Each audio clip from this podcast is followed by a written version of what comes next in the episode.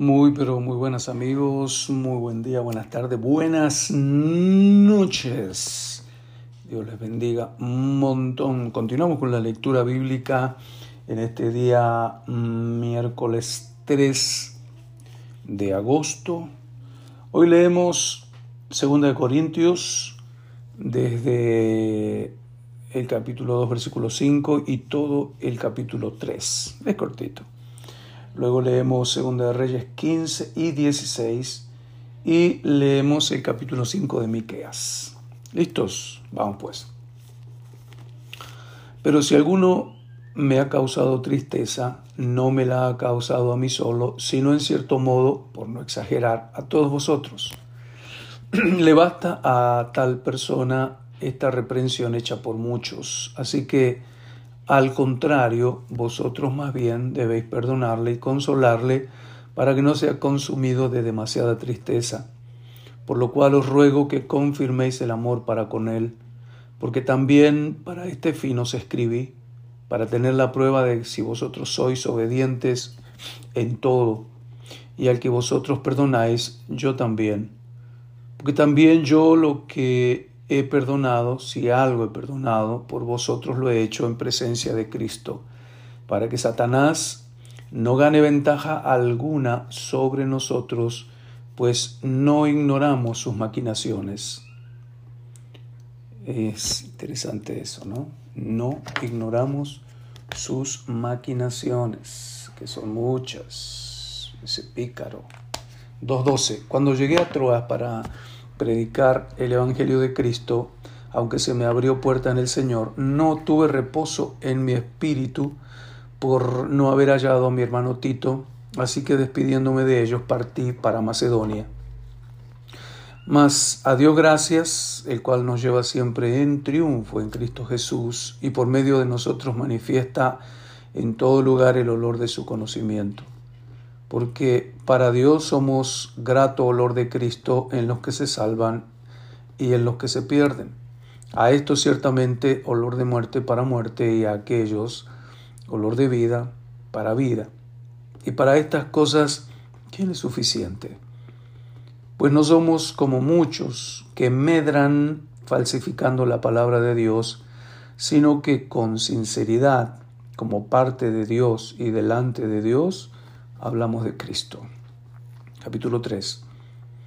¿Comenzamos otra vez a recomendarnos a nosotros mismos?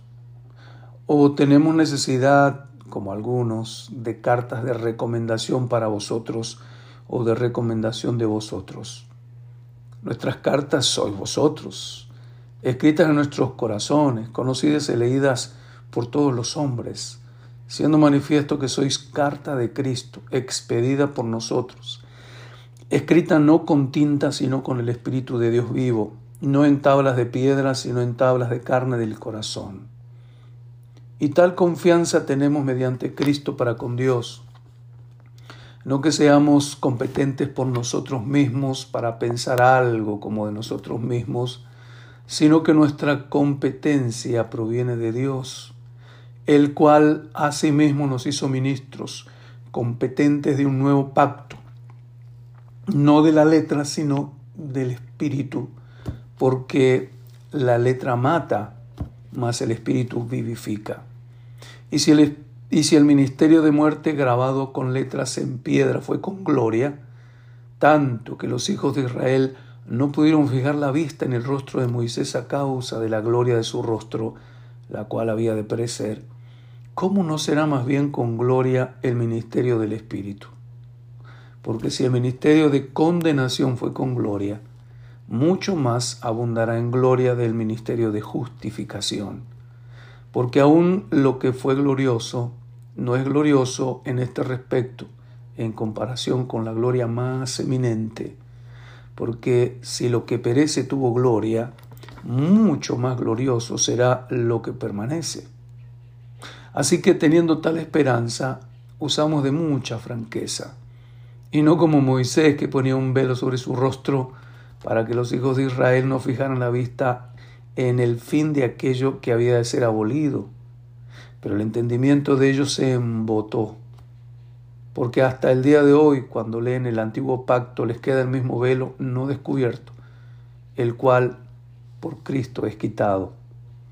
Y aún hasta el día de hoy, cuando se lee a Moisés, el velo está puesto sobre el corazón de ellos. Pero cuando se conviertan al Señor, el velo será quitado, porque el Señor es el Espíritu, y donde está el Espíritu del Señor, allí hay libertad. Por tanto, nosotros todos, mirando a cara descubierta como en un espejo la gloria del Señor, somos transformados de gloria en gloria en la misma imagen como por el Espíritu del Señor.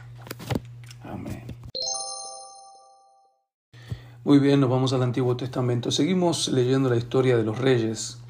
El segundo libro de Reyes, capítulo 15. Vamos a ver eh, un resumen del reinado de varios de esos reyes. En el año 27 de Jeroboam, rey de Israel, comenzó a reinar Azarías, hijo de Amasías, rey de Judá. Cuando comenzó a reinar era de 16 años y 52 años reinó en Jerusalén. El nombre de su madre fue Jecolía de Jerusalén, 52 años. Creo que fue el que más reinó. E hizo lo recto ante los ojos de Jehová conforme a todas las cosas que su padre Amasías había hecho. Con todo eso los lugares altos no se quitaron porque el pueblo sacrificaba aún y quemaba incienso en los lugares altos. Mas Jehová hirió al rey con lepra y estuvo leproso hasta el día de su muerte y habitó en casa separada, y Jotam, hijo del rey, tenía el cargo del palacio, gobernando al pueblo. Los demás hechos de Azarías y todo lo que hizo no está escrito en el libro de las crónicas de los reyes de Judá. Y durmió Azarías con sus padres y lo sepultaron con ellos en la ciudad de David, y reinó en su lugar Jotam, su hijo. En el año 38 de Azarías, rey de Judá, reinó Zacarías, hijo de Jeroboam, sobre Israel seis meses, e hizo lo malo ante los ojos de Jehová, como habían hecho sus padres. No se apartó de los pecados de Jeroboam, hijo de Nabat, el que hizo pecar a Israel. ¿Qué, carga sobre ese Jeroboam, no? Siempre se dice de él, el que hizo pecar a Israel. Los líderes tenemos una responsabilidad muy grande sobre nuestros dirigidos delante de Dios. Versículo 10. Contra él conspiró Salum, hijo de Jabes, y lo hirió en presencia de su pueblo y lo mató y reinó en su lugar. Los demás hechos de Zacarías, he aquí que están escritos en el libro de las crónicas de los reyes de Israel. Y esta fue la palabra de Jehová que había hablado a Jehú, diciendo, tus hijos hasta la cuarta generación se sentarán en el trono de Israel, y así fue.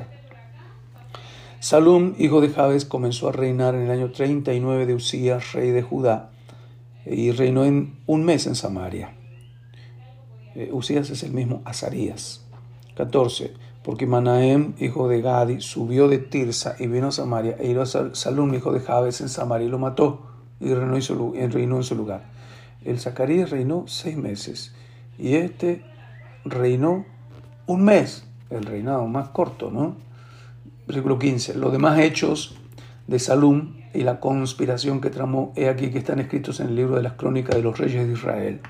Entonces Manaén saqueó a Tifsa y todos los que estaban en ella y también sus alrededores desde Tirsa. La saqueó porque no le habían abierto las puertas y abrió el vientre a todas las mujeres que estaban encintas. Qué bárbaros.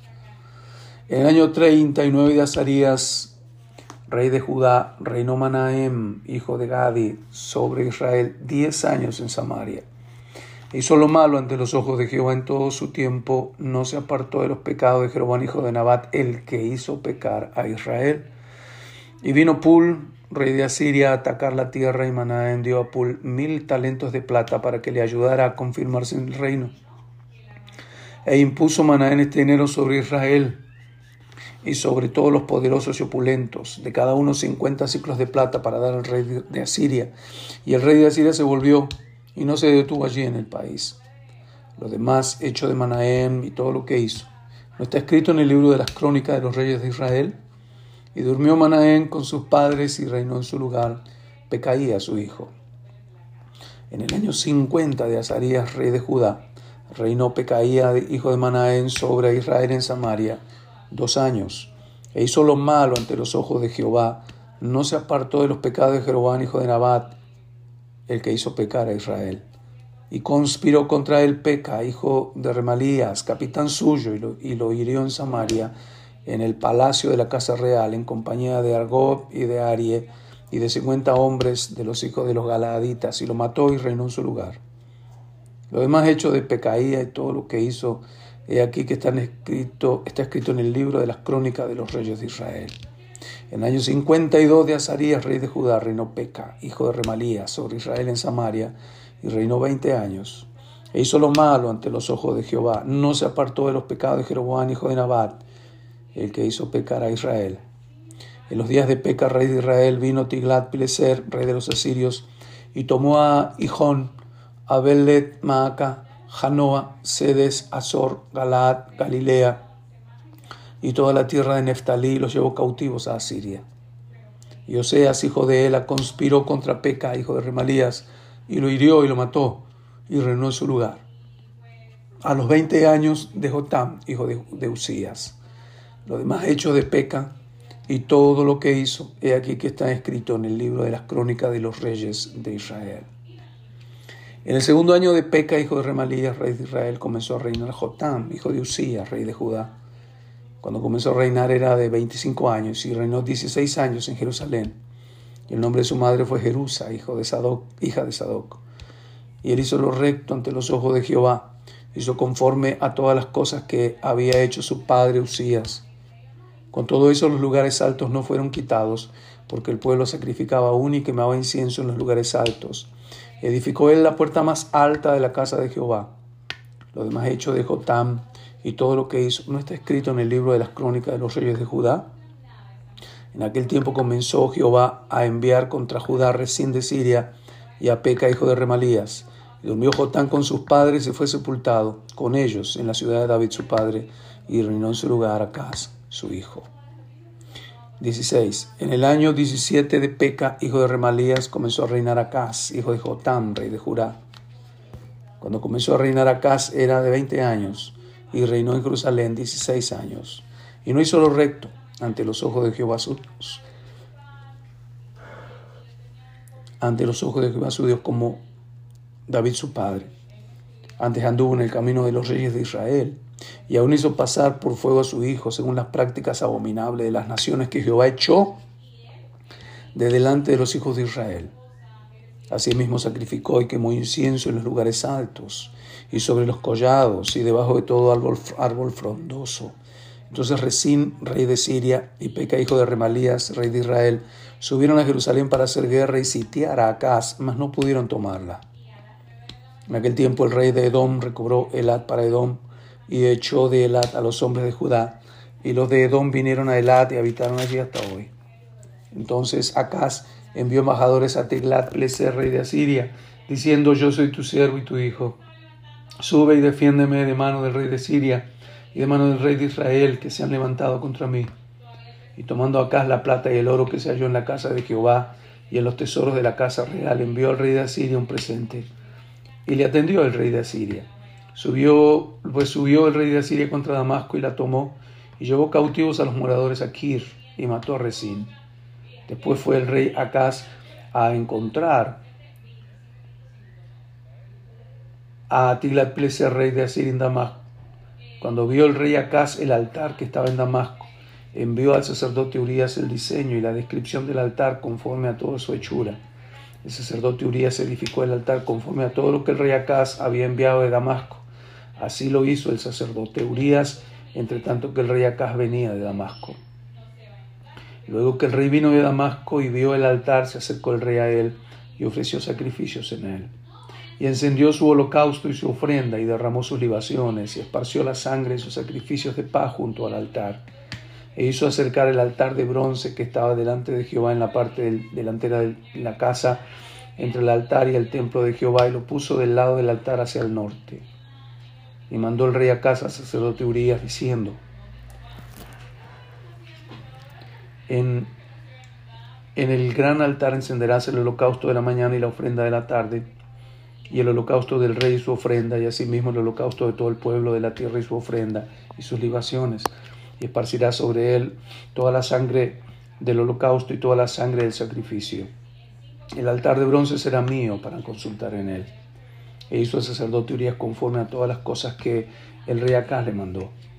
Y cortó, el rey Acaz los tableros de las basas y les quitó las fuentes, y quitó también el mar de sobre los bueyes de bronce que estaban debajo de él, y lo puso sobre el suelo de piedra.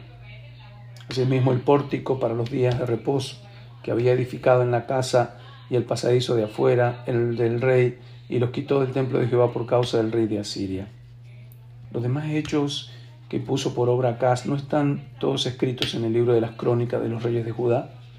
Y durmió el rey Acaz con sus padres y fue sepultado con ellos en la ciudad de David y reinó en su lugar su hijo Ezequías.